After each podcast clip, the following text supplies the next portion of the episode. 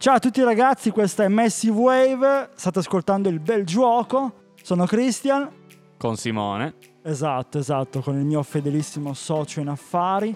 Ehm, ha tanti argomenti anche in questa puntata.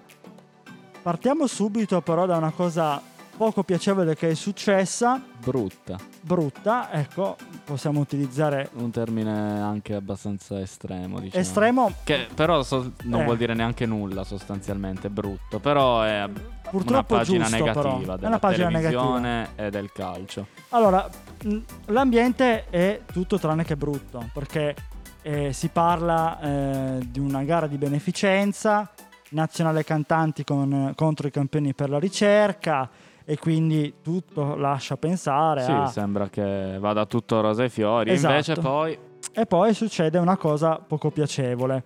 Allora, eh, non so se voi conoscete, sicuramente ne avete sentito parlare eh, nei media di maggiore influenza, di Aurora Leone. Questa ragazza fa parte del gruppo dei The Jackal e mm, doveva partecipare a- alla gara della Nazionale Cantanti. Eh, era in realtà la cena precedente alla Sì. vigilia con eh, Ciro Priello, Con il, Ciro il Priello. vincitore di LOL. Esatto, eh, però hai spoilerato LOL così. Vabbè, non importa. Ah, vabbè, dai, Eh, penso che ormai tanto l'hanno visto tutti oramai, va bene. stanno già facendo il 2. Esatto, ma non ne parliamo perché questo è fattualità, l'abbiamo già preso come fattualità. Ehm, no, scherzi a parte, ehm, il problema è che arriva non uno a caso, ma proprio il direttore eh, della Nazionale Cantanti, più che il direttore, il presidente. Sì, esatto. Ecco, e dice ad Aurora: Tu non puoi stare seduta qui perché sei donna e dovresti sederti nel tavolo delle donne e, e le donne non dovrebbero stare sedute con gli uomini e parlare di calcio sostanzialmente. Come è retorica la domanda, ma cosa ne pensi tu di questo fatto? Della pagina, di una pagina da dimenticare, ma fino a un certo punto perché sperando che possa insegnare qualcosa. Da un, da un punto di vista calcistico è una cosa impensabile. È umana. Perché comunque qualsiasi bambino che si ritrova a giocare dentro una piazza non ha l'idea di escludere qualcuno. Hai ragione, E, e il calcio ha le sue fondamenta nei bambini che giocano nelle piazze. è vero. Da un punto di vista calcistico, da quello che serve nel campo. Poi anche politicamente, socialmente è una cosa che è totalmente diseguagliante quindi deve... Sono cose che devono essere cancellate, lo ripetiamo in eh, 4000 lingue e lo continueremo a ripetere affinché... Guarda, io appena ho sentito questa notizia ho guardato l'anno e ho detto siamo nel 2021, strano. Cioè, eppure veramente, non- sinceramente non me ne capacito di come possano accadere certe circostanze. Il presidente si è dimesso il giorno dopo e ha avuto tutte le ragioni per farlo. E, mm, si è scusato quantomeno e eh, come segno, diciamo, di... o secondo me più che come segno eh, per metterci una pezza sopra hanno fatto battere il calcio d'inizio alla, alla Juventus femminile. E, e quindi beh forse hanno messo una pezza davanti a una brutta pagina di televisione e, e sperando che possa servire per far parlare di più di queste problematiche che non dovrebbero più esistere nel 2021 ma ancora oggi purtroppo eh, esistono. pari opportunità per gli esseri umani, perché comunque non è che se è femmina ha diritto a fare determinate cose. Sì, io non perché vedo devono esserci pari opportunità Bravo. per tutti. E lei era lì, non aveva alcun motivo per Ma essere infatti. discriminata in tale modo. cioè, Anzi, e voglio dire, è una persona che si appresta a quest'opera di beneficenza eh, e non, eh, non è proprio una discriminante il sesso, No, cioè no. non è proprio rilevante, voglio dire, per... eh, non ha, non ha alcun senso. Eh, fortunatamente ci sono state anche le scuse da parte di alcuni cantanti, Sì. Eros Ramazzotti, anche se loro personalmente non c'entravano molto, si dissociavano ampiamente davanti a tutta questa storia. Speriamo sempre di non dover parlare di queste cose perché se continuiamo a parlarne vuol dire che esistono ancora queste discriminazioni. Ehm, poi vabbè, io non capisco anche un po' l'incoerenza del calcio italiano perché spesso, apro, apro e chiudo subito parentesi, eh, spesso mandiamo la finale della Supercoppa italiana negli Emirati Arabi, in Sì. posti dove magari la donna non dovrebbe proprio entrare in uno stadio perché dovrebbe pensare ad altre cose. Cioè, sembra di andare in un posto dove siamo praticamente indietro di mille anni. E dico, vabbè, per carità, magari lo sceicco ti offre pure i soldi, e sono tanti. E poi magari ti offre una vetrina per parlare del calcio italiano, bellissimo, va bene. Però sinceramente io non andrei, cioè, mandare il nostro calcio italiano o mandare uno spettacolo in uno stato nella quale non, non ha, eh, cioè, non, Non ci ci sono, sono diritti, diritti che umani, tutelano gli umani. esatto, in maniera univoca per entrambi i sessi.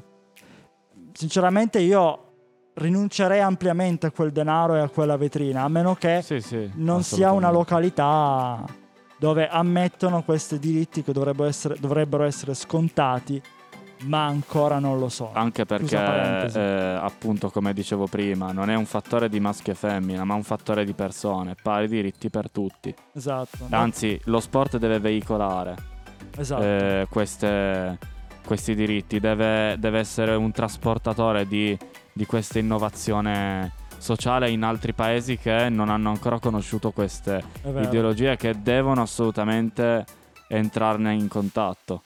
Da piccoli non avevamo questi problemi, ci- non ci facevamo questi No, problemi esatto. e non ce li facciamo fortunatamente neanche oggi, almeno non tutti purtroppo. Ehm, parlando di qualcosa eh, di un po' più mm, bello, del calcio giocato e calcio corretto, diciamo così, Parlando comunque di politica calcistica. per- eh, dopo vediamo perché, parliamo del Villarreal che ha vinto eh, L'Europa League. l'Europa League contro il Manchester United 1-1 rigori ce ne sono stati fino forse alle due di notte. fino- cioè più rigori che la partita giocata Sì, a momenti sì. 21 rigori se non vado errato Sì, tra no? l'altro fa ridere il fatto che De Gea avesse un foglio in cui aveva scritto eh, i nomi di tutti i tiratori e il punto in cui l'avrebbero tirata, non ne ha parato uno, è stato poi lui stesso a sbagliare il rigore decisivo.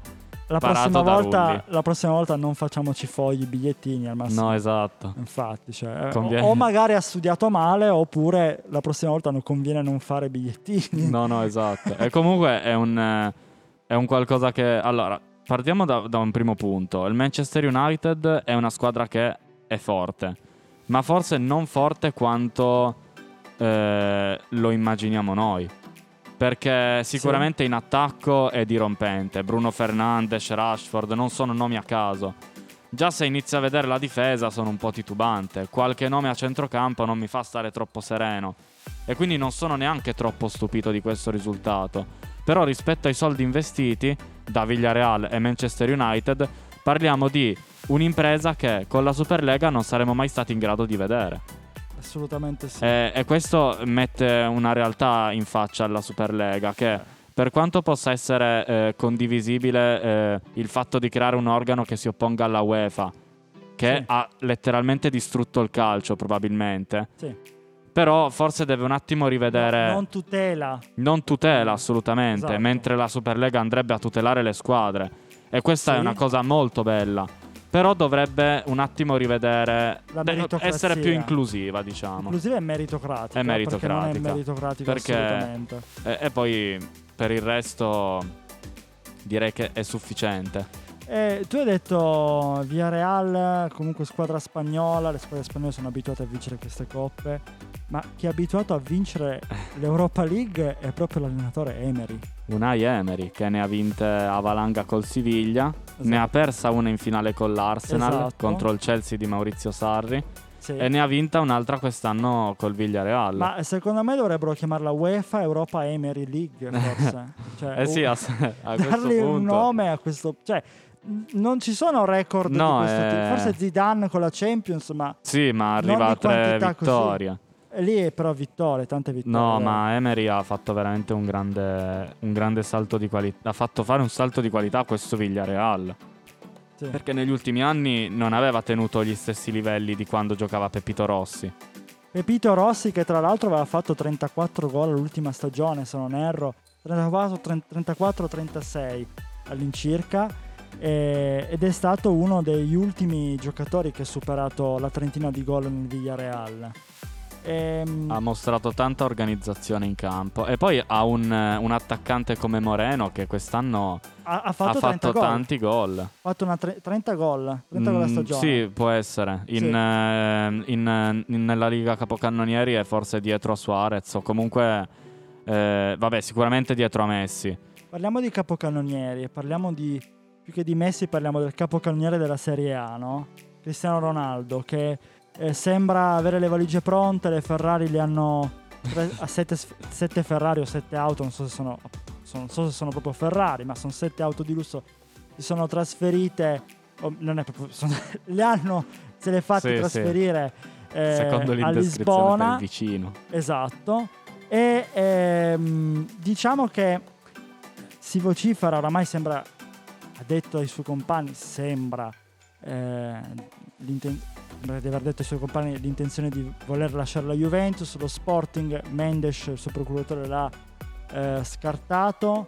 Ehm, si pensa a un ritorno al Manchester United, si pensa anche al Paris Saint Germain, ma eh, bisogna dire anche un'altra cosa a livello di mercato, non per quanto riguarda la Juve, ma per quanto riguarda il Milan, perché si parla sempre di attaccanti, si parla di punte e il Milan ha in serbo, diciamo, Sicuramente Vorrebbe. il Milan eh, deve comprare una punta perché Leao ha dimostrato di non essere prolifico in quel ruolo esatto. ed è forse più dirompente partendo da, da una fascia.